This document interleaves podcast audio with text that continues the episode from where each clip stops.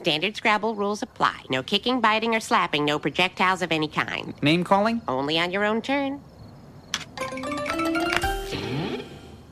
It. Give me four big ones, you wrinkled toad. Yes! Yes! It? That's not a word.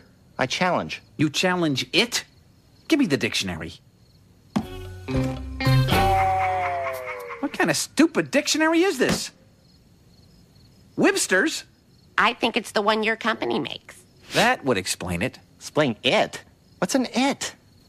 Quixotic.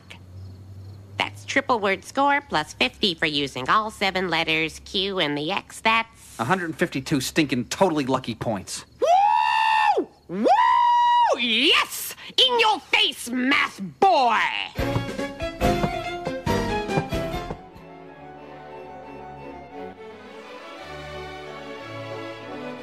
One and all, welcome to our July themed edition of Nick's Nonfiction. I'm your host, comic Nick Muniz, here to deliver the goods. Gonna fill an hour of airtime talking about Scrabble. Is it even possible? I'll shove this microphone up my ass and see what happens. We have Stefan Fatsis, a returning author with Word Freak, New York Times bestseller, yada yada. Scrabble, it's America's game. Sells 2 million sets every year. 30 million American households have one. You'll learn the history of the board game today, but we are getting into the characters of this niche who spends their whole life ascending the mountain of Scrabble. There is money to be made, you will see, as well as Scrabble sluts. These guys are getting the scraps of the board game industry. We'll talk chess, we'll talk Go. It's the most popular board game in prison as well. You gotta think nobody's tried to make a shank out of the hourglass yet. For me, playing Scrabble, I'm not good. It's like talking to women. You spend the whole time looking at the rack trying to form words. Found this book in one of those mini libraries in Boulder, you know, all kitschy. Or maybe this book found me. I was in an elementary school Scrabble club. My family dog swallowed a bag of tiles when I was really young. He had messed up vowel movements for a month. Eh? I never had a dog. the uh, average English speaker's lexicon is from 15 to 20,000 words, and a Scrabbler is up above 120,000. Diverse subculture. The stars today include a vitamin popping stand up comic. You got a former bank teller with intestinal troubles nicknamed G.I. Joel, Marlon, burly, unemployed African American from Baltimore's inner city, and then the three time national champion who plays by Zen principles. You could extrapolate all the lessons. It's really a great story. It's not just going to be crappy puns and word jokes. Before we get into the content, our entire first year of shows has just gone on to the Library of Congress over on the Patreon page. Timeless knowledge, infographics. There's also live videos over on that page, hikes, really fun stuff. Free books Neil deGrasse Tyson, Accessory to War, Outliers, Malcolm Gladwell, Why We Sleep, Bourdain, Kitchen Confidential, Superintelligence, Mindhunter, Joan Rivers. You're getting Hunter S. Thompson over there. Plato, The Republic is the best dollar you're ever gonna spend. I'm going blue for a minute. You cheapskates out there, you pinch your pennies when it comes to positivity and, dare I say, dealing truth. When you go to the mall, you're balling out on vanity, gluttony, sloth. This dollar is the best 100 pennies you could ever put towards something. Support the show. Scrabble. How do you get jizz off of a Scrabble board? Don't bother, it's worth 27 points. About the author, Stefan Fatsis, and that'll happen right after a word from our sponsors. Obama hamburger sussy balls. Lil Mosey is white sussy balls. EDP 445 balls. I like 13. Welcome back. Stefan Fatsis, he was around when we did the Anatomy of Baseball a little over a year ago. It was an anthology, a bunch of different writers. Was a sports writer for the New York Times. He's a Greek kid born in 1963. Lives in D.C. with all of his bestseller money. Went to UPenn. Has an American civilization degree. 1985 to 1994, he was a reporter for the Associated Press in Athens, then Greece, Philadelphia, Boston, and New York. 95 to 2006, wrote about sports for the Wall Street Journal. Got to do some crazy books during this time Wild and Outside, How a Renegade Minor League Revived the Spirit of Baseball. His more interesting one, 2008, he's a 5'8, 170 pound munchkin, and he went and tried out to be the kicker for the Denver Broncos. So that's another book. He detailed that entire experience. This is two years of going deep on the Scrabble scene. Shouldn't exist. He's going on NPR all the time, writing baseball columns to this day. You're seeing also in the news now Scrabble is racist. They're retracting dictionaries, putting Newspeak in it. we'll definitely touch on that. And they're doing Scrabble on Broadway now, I saw. It's a play on words. Chapter 1 The Park, August 1997. Fatsis was just granted by the New York Times to go write this book, and he is in Washington Square Park playing Scrabble not even looking up every 10 seconds for the usual cop raids, busting drugs. He's trying to draw a picture of his laser focus. Nothing can take his eyes off the board. It's such an enticing game. It's only his second time playing, and he's stuck with a Q and a bunch of vowels. His opponent, Diane, she runs this local Thursday night uh, Scrabble club, and she's saying, I know you're a writer, but I'll take you in. Not a lot of people like to be written about. We learned this in the crack hour books. Second game, he's getting tossed around the board by Diane, and this other coffee houser, Chris, shows up. He thinks Stefan's going to be an easy game. Fresh meat on the block. Stefan won that game. He's getting intoxicated by the winning. Fatsis says some games you don't need to know the rules. Scrabble, Monopoly, Candyland, it's all intuitive. Once you play the game routinely enough, though, you're going to start finding hidden rules and shortcuts. Stefan just getting acquainted in the park with some local players. Knew nothing about Scrabble before, just that prison article he wrote.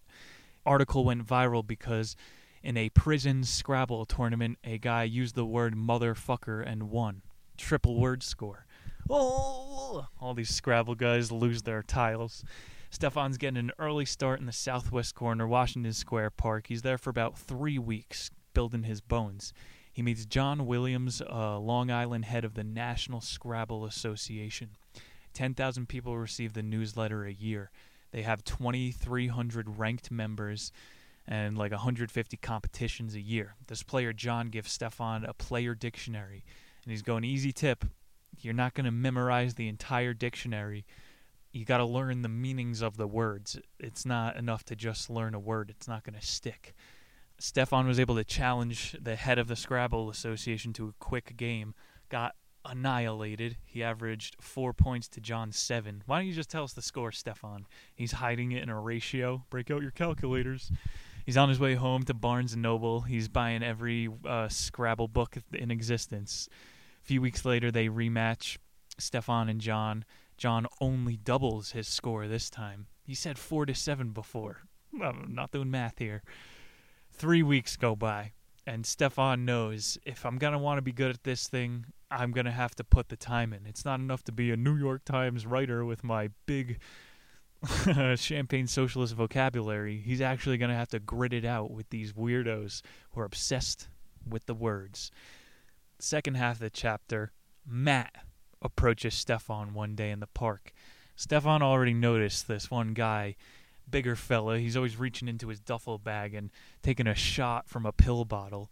Matt finally approaches the table. He's going, Quick tip never hold on to two S's or E's. There's so many in the deck, it's going to come up from time to time. Matt is the Scrabble junkie. He was the guy mentioned in the intro, does stand up the two of them take a liking to each other. They're riding around New York City looking at license plates, trying to cross reference letters in the dictionary, see if they can make words out of it. They pull up to Matt's apartment one day. Go there at the end of the book again, so I don't have all the details. He saw Scrabble articles everywhere. Matt's walls are filled with index cards of words he didn't even know existed. He's going, good thing they don't have drug tests in Scrabble, because this guy has 40 shelves worth of pill bottles. Matt lets him in on a uh, DC tournament that's coming up, and he's telling him about all the big dogs you got to watch out for. Joel Sherman, the current reigning Scrabble champion. So we're gonna get to know as G.I. Joel. Where did you come from? Where'd you go? Fuck me in my dirty butthole. G.I. Joel, he says he only sleeps four hours a night. He doesn't work and he scrabbles all day. Matt's going, Joel likes to have 1.5 beers at events. It hurts himself, however. He thinks it helps him strategize.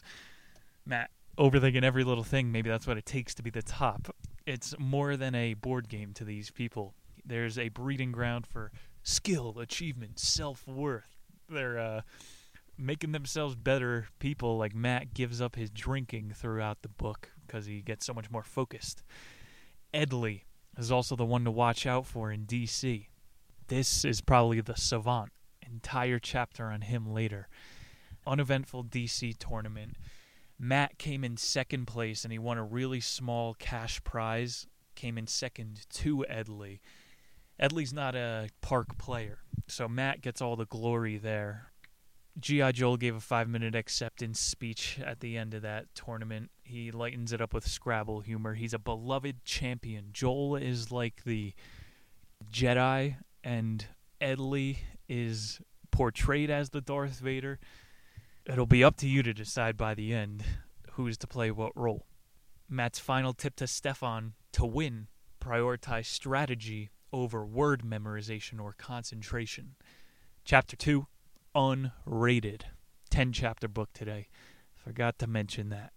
Stefan joined a one day, six game tournament at the entry cost of $25 at an old Wyndham hotel. The tournament included ranked players from 1200 to 1700. Just like the SATs, if you're over 1600, you're an expert. Over 2000, you are an outlier. Susie was the first person that he played. Took her eight years to make it to that expert level. Says it's harder to play with a novice sometimes because they're cluttering the board. That's what Susie was calling Stefan. But if you have superior word knowledge, you don't have to worry about blocking out the board and being all that strategic. In this six game tournament, Stefan came 16th out of 28 and his ranking out of those 2,500 active Scrabble members is 728. Oof. More of this, I thought I was a writer, I thought I was going to be the best immediately. Some of these kids have dedicated the amount of time as a chess grandmaster to Scrabble. Wouldn't you be so mad at whoever raised you for not putting a piano in front of your fingers? Go play with an orchestra. Instead, you're playing under buzzing lights with a bunch of dimwits. People are smarter than me. Chess comes from backgammon. If you didn't know that, we're going to do a little backstory in the gaming world. And Scrabble barely even has a history. Selchow and Righter were the game company that invented it and bought the rights for the game in the 80s. They also invented Bananarama, you know, these other word based games. But Scrabble is the king. And if you look back at ancient hieroglyphs, these people had all kinds of little word games as well. Stefan's talking about the 1972 Fischer Boris match. You know, height of the Cold War, the chess guys are playing against each other. I watched a documentary recently. we already know computers could beat anybody at chess, starting at any disadvantage. Computers can beat people at Go now, which is much more complicated. They played in China, it's harder than chess. They have harder AI on Call of Duty. You know, what are we talking about here? They have dexterity. You gotta be quick when you're playing chess. you only got one minute in the Scrabble world, otherwise you're drowning in the quicksand. Would be cool to see Scrabble in the uh, Olympics. There's that thing called the Mind Olympics, and Scrabble is an event in that. But wouldn't it be different for every single language? I'm going totally off. English is kind of a shite language in Russian, you could say the sentences forward, backwards, or mix up the subject and the pronoun, and you can make the sentences mean different things. So you can have so much more depth to anything you want to say. Freaking cartoon characters here. I took the plane plane over the plane. Oi, bruv, we gotta make a new language called American. what would that entail? Cheeseburger, cheeseburger, one extra fry. Stefan, the history of Scrabble kind of finishes the history in a later chapter. He's one of these New York Times writers. Can't be a linear plot line. Okay, Quentin Tarantino. Deeper he goes into it, he's saying Joel and the National Scrabble Association guy Joe, they both knew the history better than anyone. So let's check back in with the gang. G.I. Joel has been touring the world. He's been to Bangkok, Don't look up the capital of Thailand or your mom will ground you. Royal Palace, Eastern Europe. He's been to Russia, played all the big scrabblers. Joel is on his way to the East Coast tournament, and now that Stefan has a ranking, he's able to sign up. It's a four day tournament, 115 players. You play 20 games of Scrabble.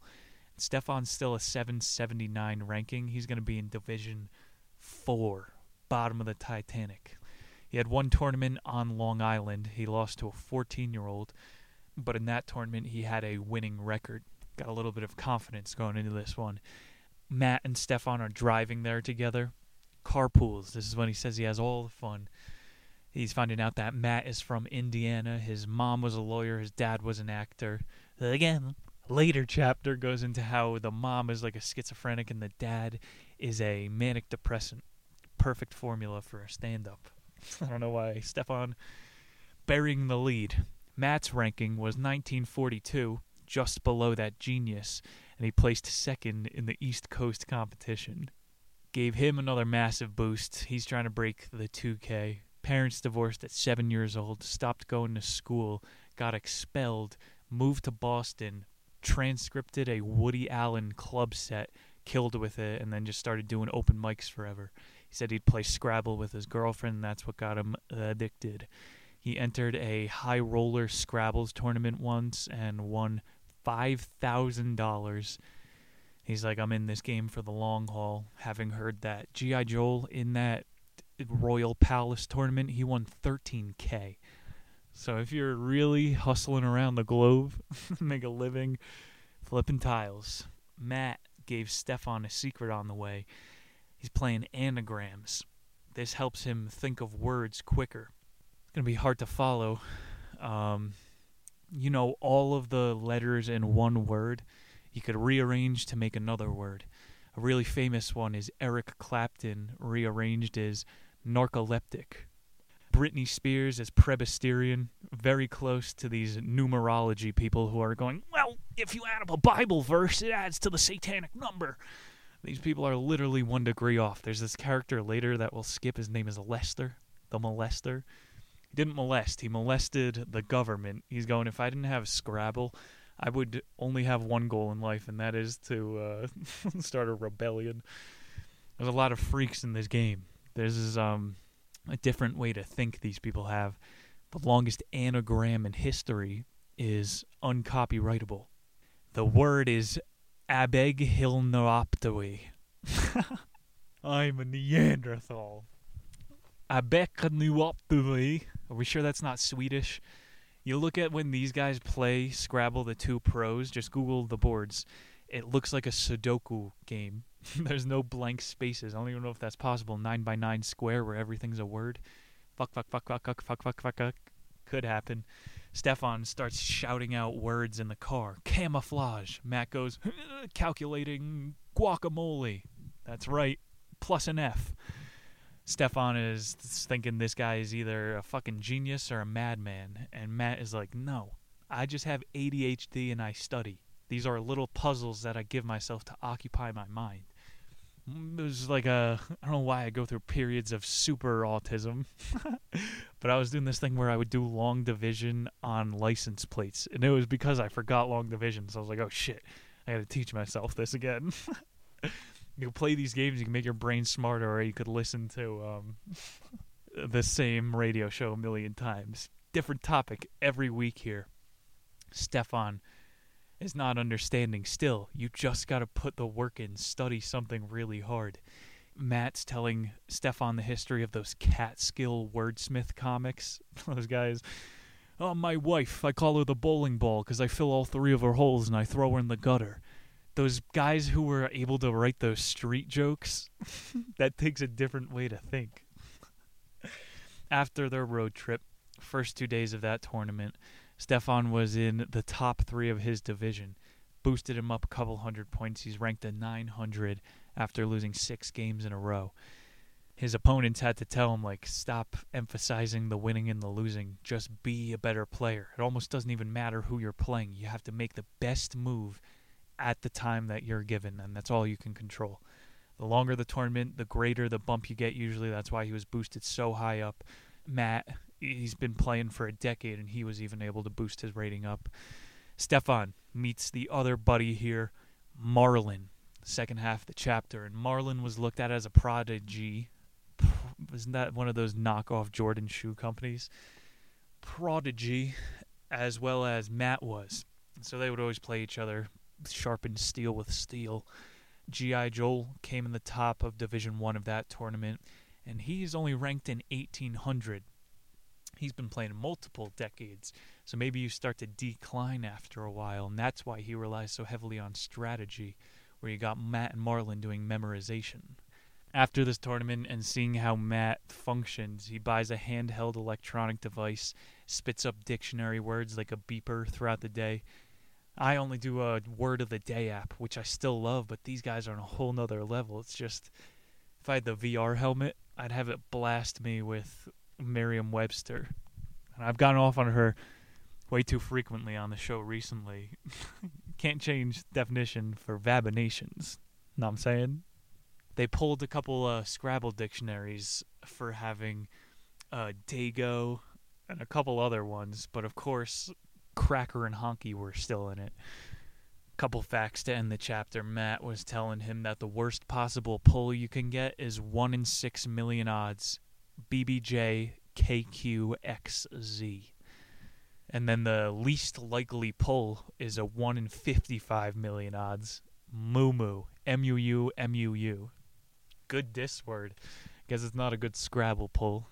You gotta sit in your own living room and wear a mask. Moo Moo. J, Q, X, Z are the letters you want to get rid of. They prevent you from bingoing. Discard of them ASAP. Statistically, the winner goes first more often.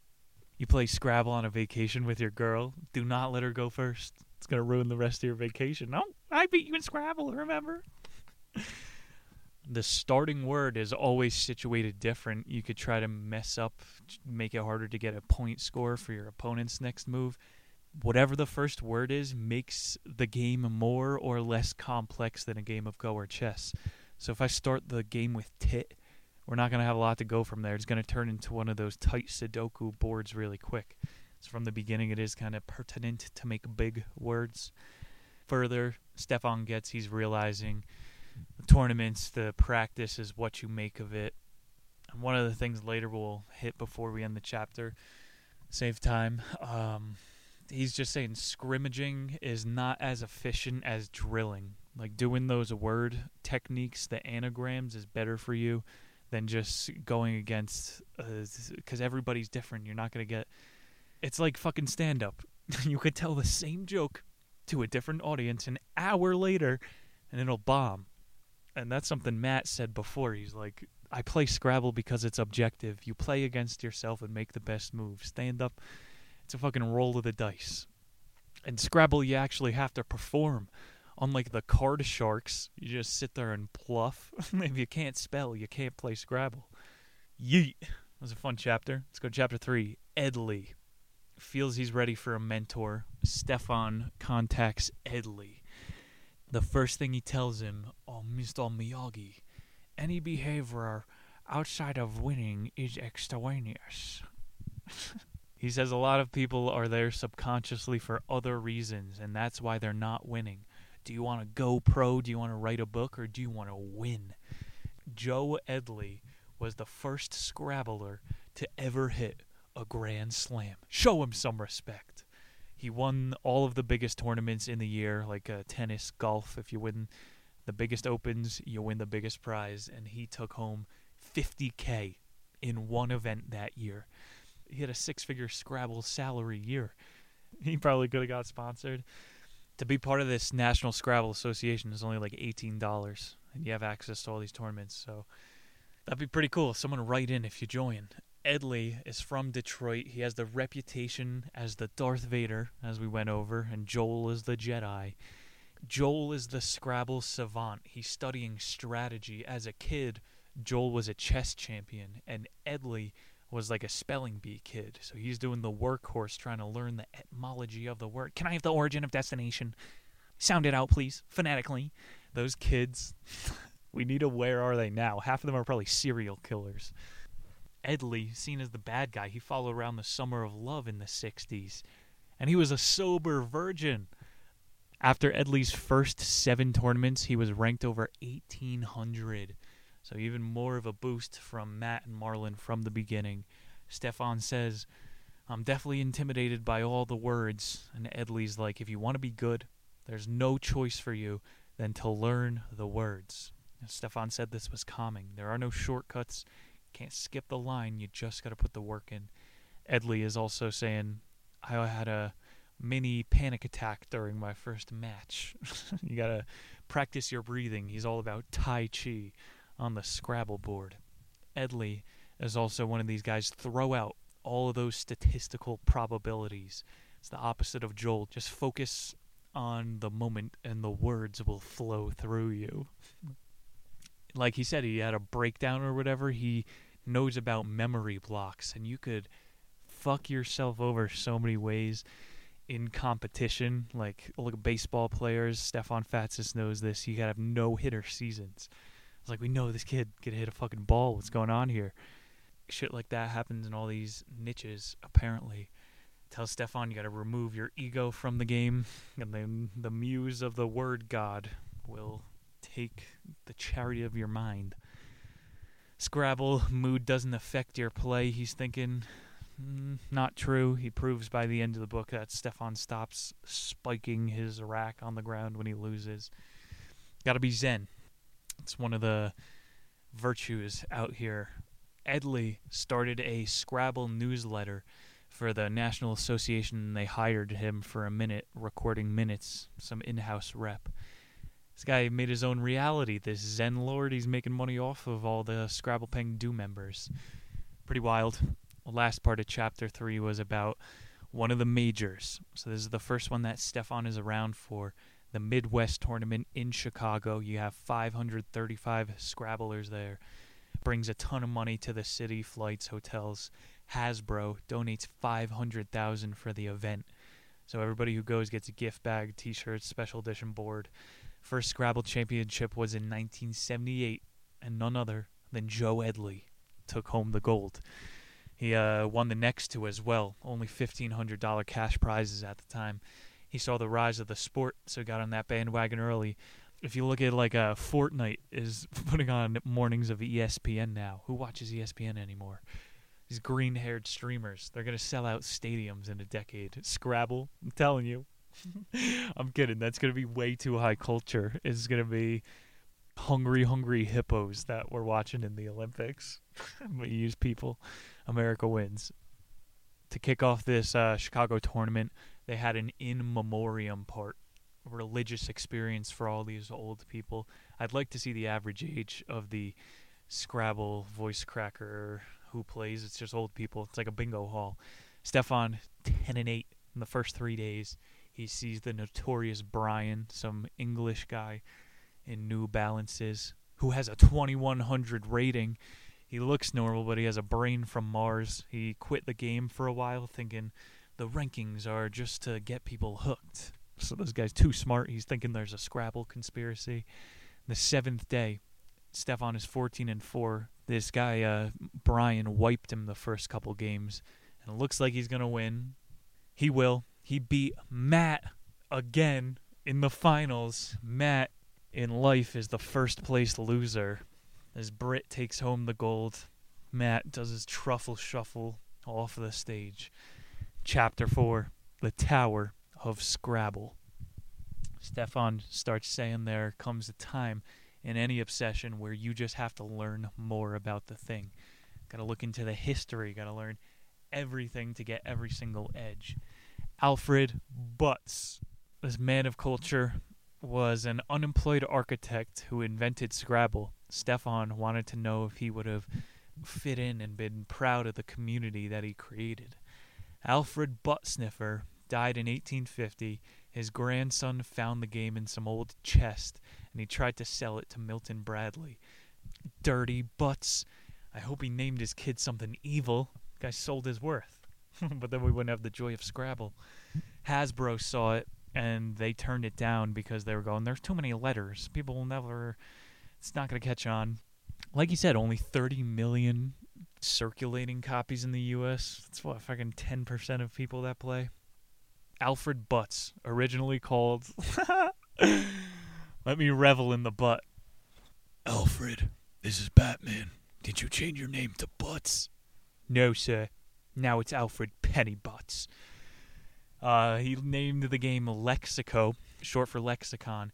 Sold it in 1938 for a small royalty, and uh, like we said, filled with Hasbro. So it's around 1920. Butts' son sells the game. They don't list it as Lexiko. They put it on the market as Crisscross. Immediately blows up. They actually put it in uh, Lord and Taylor catalogs. It was so popular. That was selling like hotcakes. By 1954, they sold 4 million units. 3% of households in the U.S. had it. And it was still called Crisscross. Think about to be a crossword puzzle maker for the New York Times. All you have to do is look at a Scrabble board, and then you just come up with the clues. This is going to be the easiest job ever. 50s, they changed the name of it to Scrabble. 100,000 copies are selling overseas every single year. This is a big thing, though. Like, I'm talking any consumer product. It can't happen. Only taking eight years for 3% of Americans to own your product. This is really a good game. Like, I know people that fucking spend, are trying to be entrepreneurs in the board game realm. And it's not that uh, far off when you got things like Cards Against Humanity. How many Scrabbles are there left to invent? I used to say as a child, everything's already been invented. starting to think it's true. Stefan doing poorly in tournaments. Uh, played a 72 year old woman who he lost to. Felt really bad about that. She wrote a poem to the National Association that she had him read. Probably just a bunch of Scrabble babble. Joel eventually uh, rooms with Stefan at one of these tournaments. You know, GI Joel, the top of the game. He's Joel is a fucking character. He's got those intestinal issues. He says, "I don't drink water. It gives me mucus." He's like Andy Rooney. What I don't like is Scrabble. I don't like all of the tiles clicking together. It gives me a headache. What I like to do is go to sleep and pretend I'm dead. This has been Andy Rooney. Got some more of that Joel backstory. He was taking the train into New York City just to play chess as a five year old. He played Bobby Fischer, was in those high chess circles. So they spend the night up uh, doing word placement, studying, making out, having pillow fights. Joel says Stefan knows 89,000 words. Joel probably knows 200,000. He's like pushing the outer limits of human consciousness, this Joel fella. he had won over 40 tournaments. He's lost over 2,000. The master has failed more times than the novice has ever tried. I've got a New York Times profile written about him. He's been praised by the community for years. Joel is just pissed. He's like, I want national recognition. I want the world to see there is a Bobby Fischer of Scrabble. dream on, dream until your dreams come true. Chapter 5 The Words. There's a hundred Scrabble tiles, 98 letters, and two blanks. 8 million possible starting racks. When you're playing by Nick rules, you're allowed to flip over a tile and use it as a blank as long as nobody catches you. It's a fun way to play. It's called Schemer Scrabble. The stat that matters to Stefan says it's a given 12% chance to bingo from the start. So you always want to try to have your rack able to throw down seven at once. Stefan, he's going, I quit golfing when I couldn't break 80 there are these levels. Like when he was at the park for the three weeks, and he's going, I just got to learn more. And then he starts getting into the history and contacting the higher ups. Stefan's going in golf. I gave up pretty early. In retrospect, now casuals can have fun with golf by just hacking around. And again, you don't need to look too deep into these things. He's saying if I wasn't writing a book about Scrabble, I wouldn't have had to go through these ups and downs with the game. I could have just been a wreck player real big um undertones for the book was addiction as well. Like all of these players, G.I. Joel was addicted to Coca Cola, Matt is addicted to anything that is not approved by the FDA. He's addicted to mRNA vax. Um, Marlon was addicted to food, big old brother. Stefan is going, if you want to be the best golfer, Tiger Woods, You have to have an addictive father who's going to beat you into the same personality. so Stefan's going to, I just don't have the bug. And he said this out loud to Edley, and Edley was like, Most people don't have the bug. You're not touched with the grace of God to play Scrabble. You unlock it as you go. And he's going, Yeah, I kind of saw this in Matt now. The more he studied, the more he liked this pattern of thinking to fill his time and it just is a feedback. There's no nobody's talented. It's all a farce.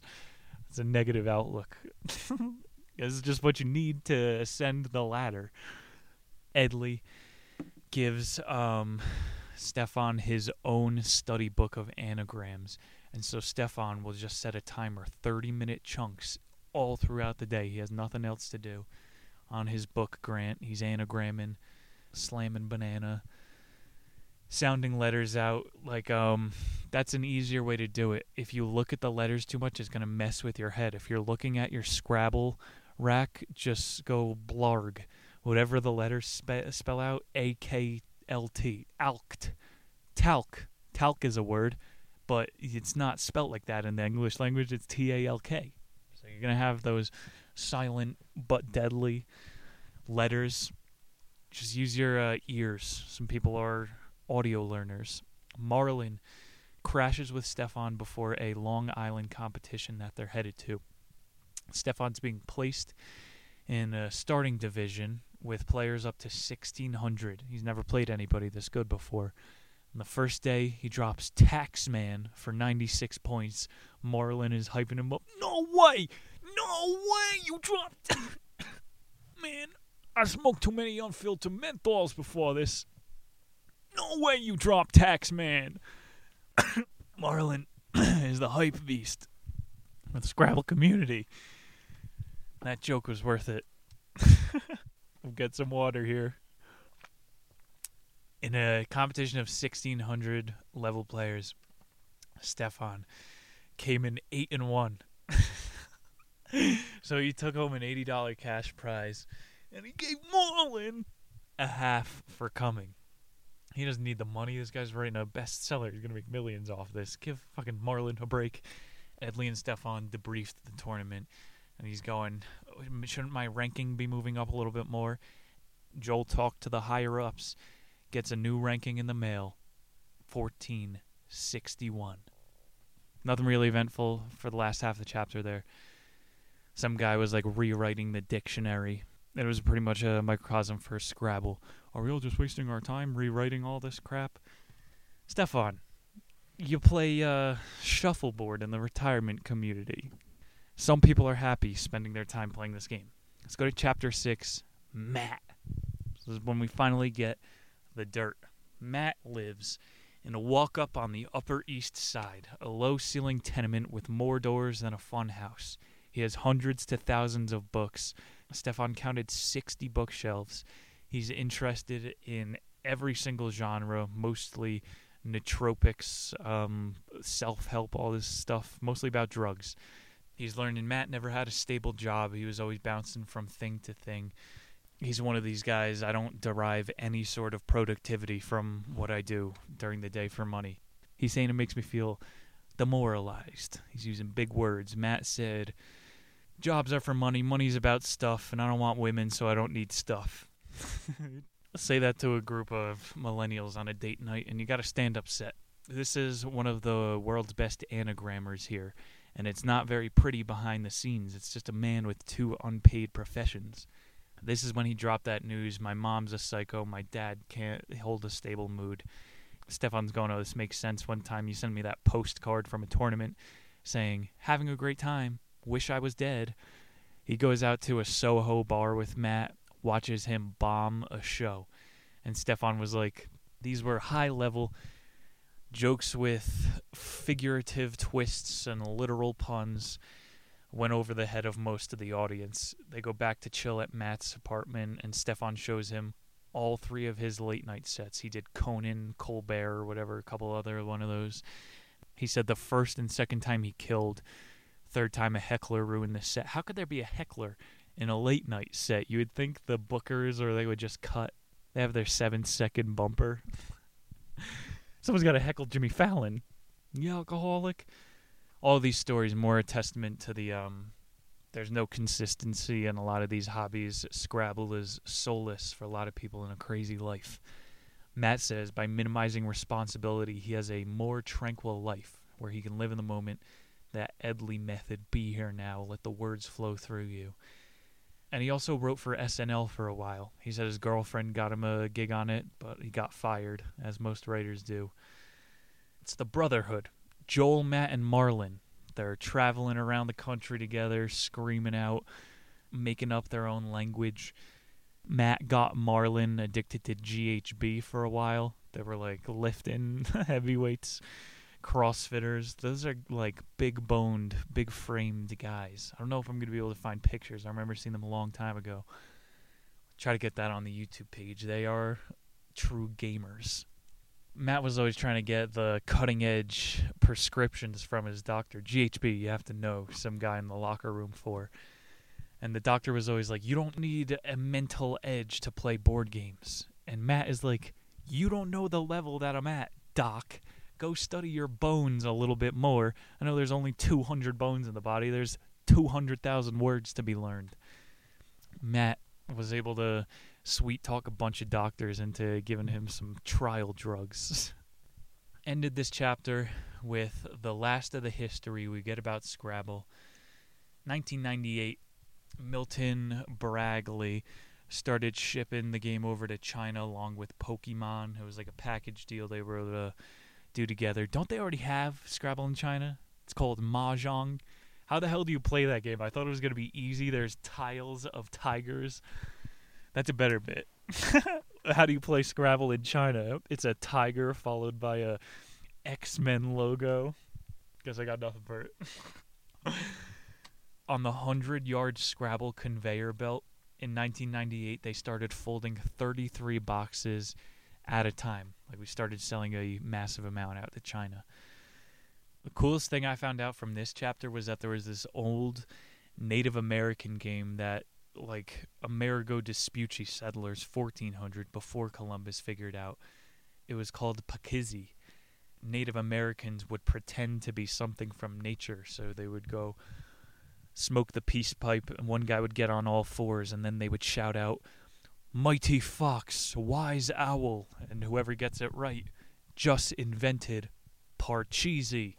And so Swift was this guy who bought the rights from Alfred Butt's son for Scrabble, made it crisscross.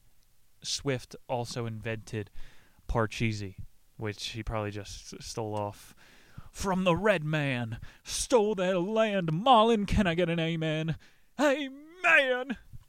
In the 80s, Scrabble was uh, marketing to kids with commercials. You make a commercial to kids, and they will buy your product for the rest of your life. Scrabble's still making 25 million a year, it sounds like, and Hasbro is a 4 billion dollar company. Chapter 7, Marlon in Reno. Reno. Uh. Second biggest tournament with 300 participants. I said at the beginning of the ep, I shoved the mic up my ass. Might as well throw up on it. Um, he met participants from Thailand at this Reno.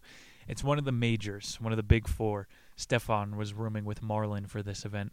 Marlon never went to school. He would just skip and go to the library, pick his own books up. Still had the bigger vocabulary than most of his peers. He said he went to a predominantly black college in Baltimore. Isn't every uh, college in Baltimore predominantly black? He says he never felt like he was plugged into the matrix didn't fit in with his peers, too big of a vocabulary. He's uh, 27 when he first started playing Scrabble, a late bloomer. He actually met Matt on a train to a tournament and swindled him for $7. he was published in the Baltimore Sun as a young Scrabble savant. Marlon always thought it was a sick joke that his name is an anagram for normal. He's anything but. Stefan was ranked 650th in North America, still scored at 1461. He wants to knock it out of the park in Reno, and he couldn't sleep that night because Marlon was complaining for hours about pulling A E E E E O U. He landed a triple tile with the word wobblier the next day for 176 points. So Marlon isn't always in control of his emotions. Yo, I might have been nay-naying because I hit wobblier. it's deteriorating in quality. Marlon, highs and lows, he doesn't have the Edley Zen. Matt and Marlon play each other and so they're shit talking to each other, screaming uh, anagrams to each other, trying to distract each other. They said mid game they got into a lightsaber battle. No! Why don't you just play Dunces and Dragons? the time has started on your move. this is the subculture. In the later chapter, Stefan realizes he's knee deep in knee high socks.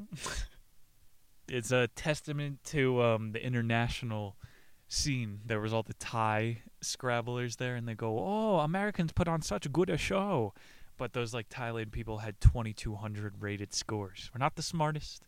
Americans put on one hell of a show at these tournaments. Joel lends Marlon $100 to get home. He was so broke at the end of this thing. Stefan gets home. His girlfriend's like, You're becoming less normal. what does that mean? He's got Scrabble tiles coming out of his pocket. Marlon came in second in that Reno competition. Didn't win anything. That's why he had to beg to get home. That's why the chapter was called Marlon in Reno as well. Got to learn a little bit more about him. Also behind the scenes to end the chapter, Stefan talking with G.I. Joel, who was saying in times of low membership, we heavily encourage gambling amongst members. There was this cool thing called the 3 by 3 game where you put $3 on the game and every point is like three cents. Real mixed nonfiction listener penny pincher status. We need a high roller. Quick shot at you guys. There's got to be some big buck Scrabble games out there. It's kind of bullshit. Now that I'm thinking about it again, I'll play poker night with the boys sometimes. It's all luck. I'm never going to be a professional gambler because you can't rely on yourself even a little bit in that. I'm gonna fucking open a Scrabble casino on the Vegas Strip. Chapter 8 Worlds. This is Act 3. Getting to the end of the book, picking up the pace here.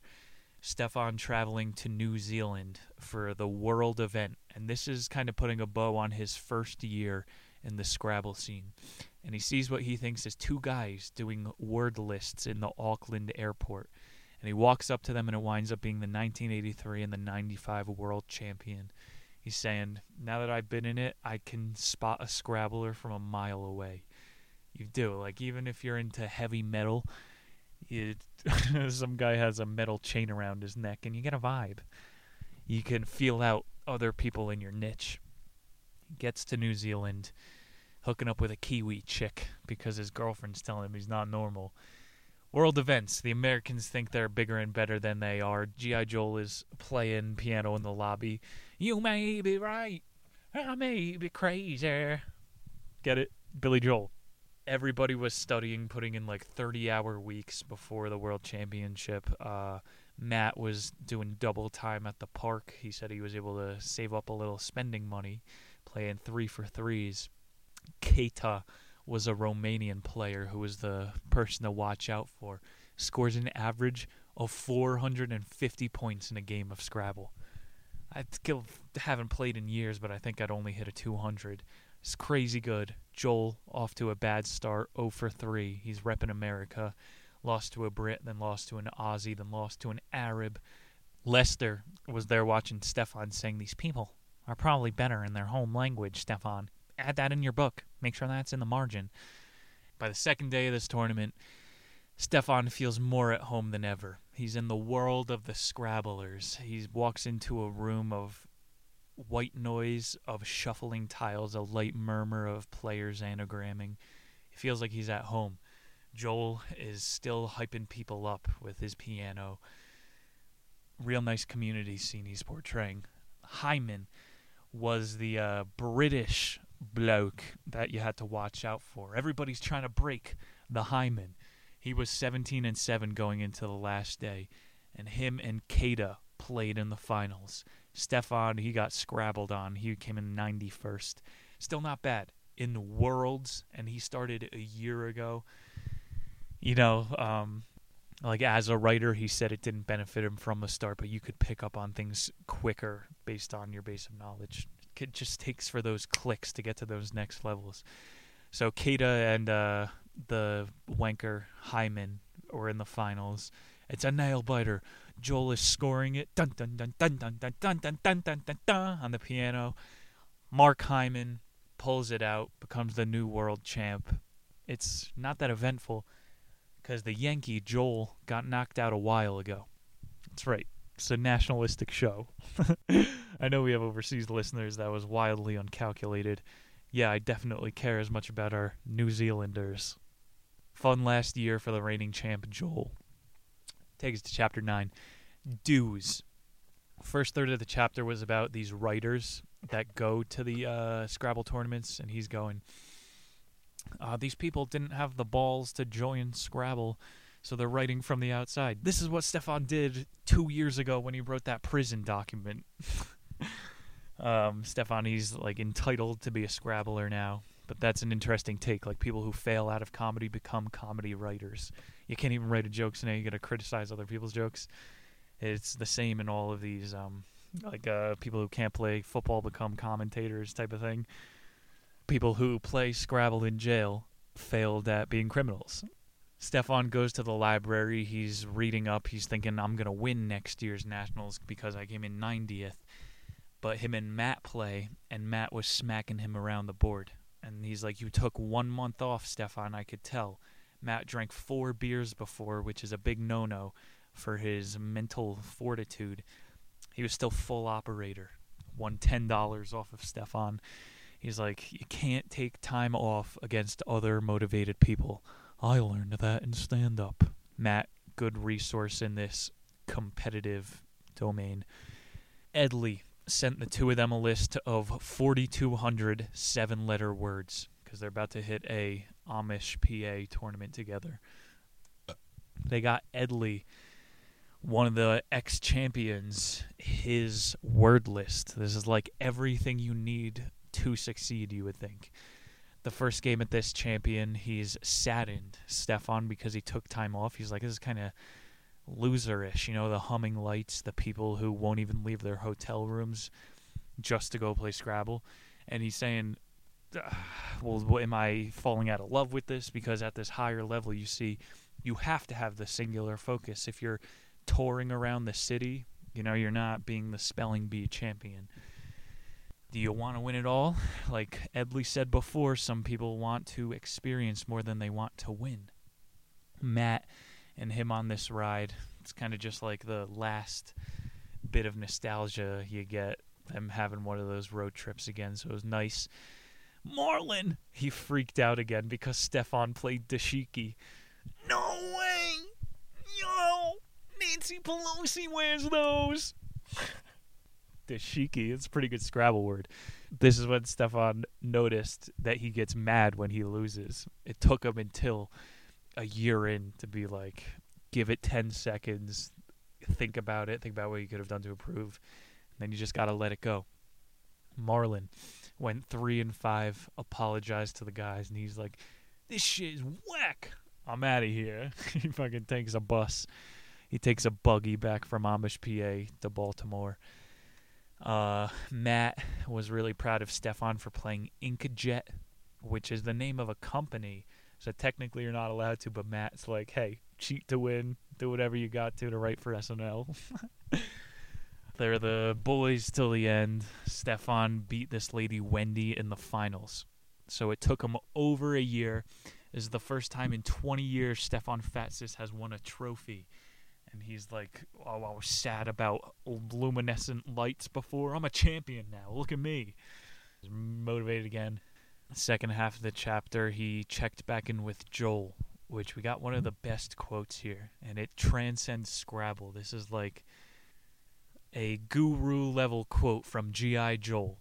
Intuition is distilled experience. One can only have intuition on something if it's done religiously practice.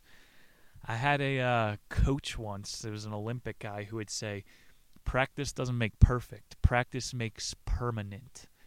So you have to have all of the failures and the successes, all of the experiences, in order to distill it into intuition. I don't know why I just broke that down for us. It's supposed to be intuition. I got my college tuition paid for because I got raped on campus like three out of five women. you know, bitches do be saying they have intuition all the time. Oh, I'm just magically gifted. you didn't develop a skill, so now your personality is ghosts. I know. Put a hex on me through the internet. I deserve it. Pretty uh, great quote there from G.I. Joel. He also gave um, Stefan this little bot that he was working on. It's like a chess bot, but you can play Scrabble against it. But again, Stefan with the you got to do drills. You got to learn the words. You can't just dick in hand play the game. Stefan, truly student of the game. Uh, um, you ever see that South Park when the girls learn how to play video games? so they start working together and finding all these hacks that you could win with, and the guys are like, "This was more fun as a free for all, and only the boys could play." And I preface this for a reason.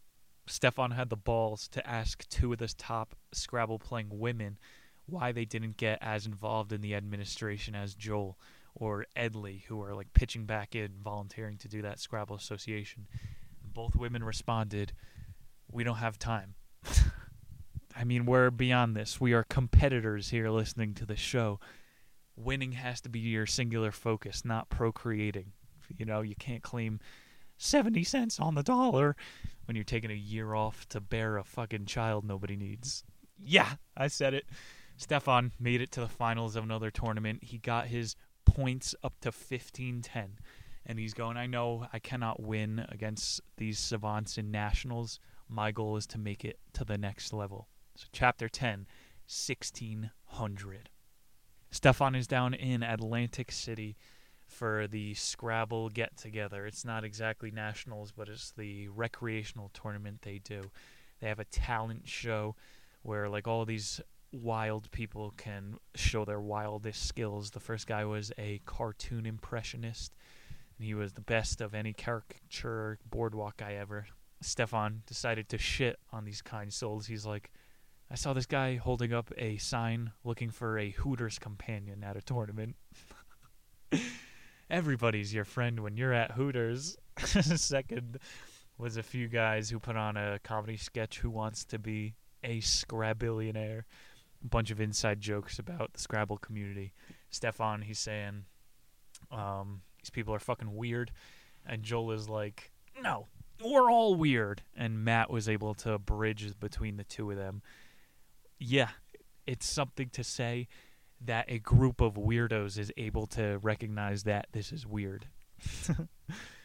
After the tournament, Stefan rank was at 1574, 26 away from professional level starting his own binders. He's um, words that you don't even think exist. Jollop, Mufti, Eliasis, Apigen, Xenia, Profestus. I know none of these. Sounds like another language, too. He learns not to save the bingos because if you play the bingos, your odds of getting another one exist. So you're seeing he's refining some of his old tips as well. But the way you play as a novice versus an expert changes, so you really can't give the same advice to everybody. The only way to learn is through distilled experience. Drop that fact about the lexicon. He said he could feel his own vocabulary growing at this time, and he's doing his own crazy anagrams on the subway. And Stefan finds this, like, magic equation tore the space time continuum here. It was called anemoics and it's rearranging vowels and consonants in different orders to create different words. I don't know what a jalop is, so I probably do not understand how to do these. But think about it like a math equation. You isolate a variable, move it to the other side. It changes the entire way to look at the equation, even though the value is the same. So if you change vowels for other vowels, it's like the I like to o o o opals and bononos and oo oopals and bonunos. you could Scrabble harder if you use some of these anemoic tricks. So Stefan is ready for his second to last tournament. It's the first time he's in Division One. He paid fifty dollars, played a guy with a twenty seventy five rating. He ended one and nine, and he's like, "Holy shit, Division One is no joke." like he feels like he's been cheating for the past couple years. Division Two, Three, Four, you might as well be at home. You know, it's not really that competitive until you actually get to the top. So after that tournament, he was like, maybe my score will move a little bit. He hits up G.I. Joel, and Joel was like, dude, focus on the letters. You're the only buddy who mails into the Scrabble Association every week looking for an update. And he's starting to conclude, hmm, maybe the Scrabble scores are based on absolutely nothing. yeah, it might have been just to get uh, players hooked from the beginning, like that Lester guy said. Matt and him studied together because Matt knows how hard he wanted to get to the expert level. And it's all for friggin' vanity. He just wants to be able to write on the cover of his book, now a Scrabble expert. In two years, I went from zero to hero. So Matt taught him this trick about putting Vicks, uh, vapor menthol, under your nose. Something about opening the capillaries, and it helps open up your memory. Like when you smell cookies, you start thinking about every cookie you ever had. it's the same thing with words, apparently. It's just like Edley, this metaphysical shit within competitions that you can't explain. If you just open up the blood brain barrier, take a bunch of GABA, you too can fucking be a scribillionaire. so let's get to this last championship. It's at the Rhode Island Convention Center and this is the World Tournament. Two years come and gone. Stefan has been in the Scrabble scene. This one's a little bit closer to home than New Zealand, and all the boys are able to pay to get out to this one. Hasbro as well, shelling out 500k for over 500 players here. Stefan went out with the boys. Marlon was breaking it down on the dance floor, and Matt, and he said um, the dance floor was turned into Scrabble tiles, like an old disco. It's pretty fresh. First day, Fatsis goes one in six. Matt was doing so bad, he's like, "Don't even look at me. If you ask me how I do, I will flip over the board table in your next game." It's 28 games. They got four days. It's almost an exhausting amount of Scrabble. And G.I. Joel is always putting on a show, trying to be the Bobby Fischer of Scrabble. He's playing the piano in the lobby again and I'm moving out. Stefan was a writer. Stefan was a rat within the community. Saying goodbye to Stefan with the music. Edley wound up winning this. We don't need to drag it out. And Edley became the first three time world champion. 1998, 1992, and 2000 gave his acceptance speech. Everybody's crying. He's also the first guy to ever hit a grand slam, at Edley. So this is like Scrabble history in the making. Stefan there for a great year. He's saying, I learned from this particular tournament and, of course, from the two year journey. You make your own luck. If you want to make it to a higher level in any sort of hierarchy, you got to put the work in. Marlon still keeps in touch with Stefan. He wound up getting engaged and he was writing his own book. Edley won the Eastern Championship. Like we said, he was also the first one to win a Grand Slam. The following year, Matt got his rating above 2,000 finally, and he got a job writing on Conan. Joel formally congratulated Stefan and handed him the letter saying he made it to 1735. Damn, that's a massive jump. What the hell is this based on? Stefan went from the bottom to the top within two years. He's the 180th best Scrabble player in North America. Stopped studying. Then three months later, he's writing, My rating feels like it's slipping. I think I'm going to start anagramming again. Stefan, it's an addiction, Scrabble. If you want to write for the New York Times bestseller list, you too have to waste two years playing board games. Ladies and gentlemen, that is Word Freak by Stefan Fatsis. I want to thank you guys for staying tuned for our July themed edition.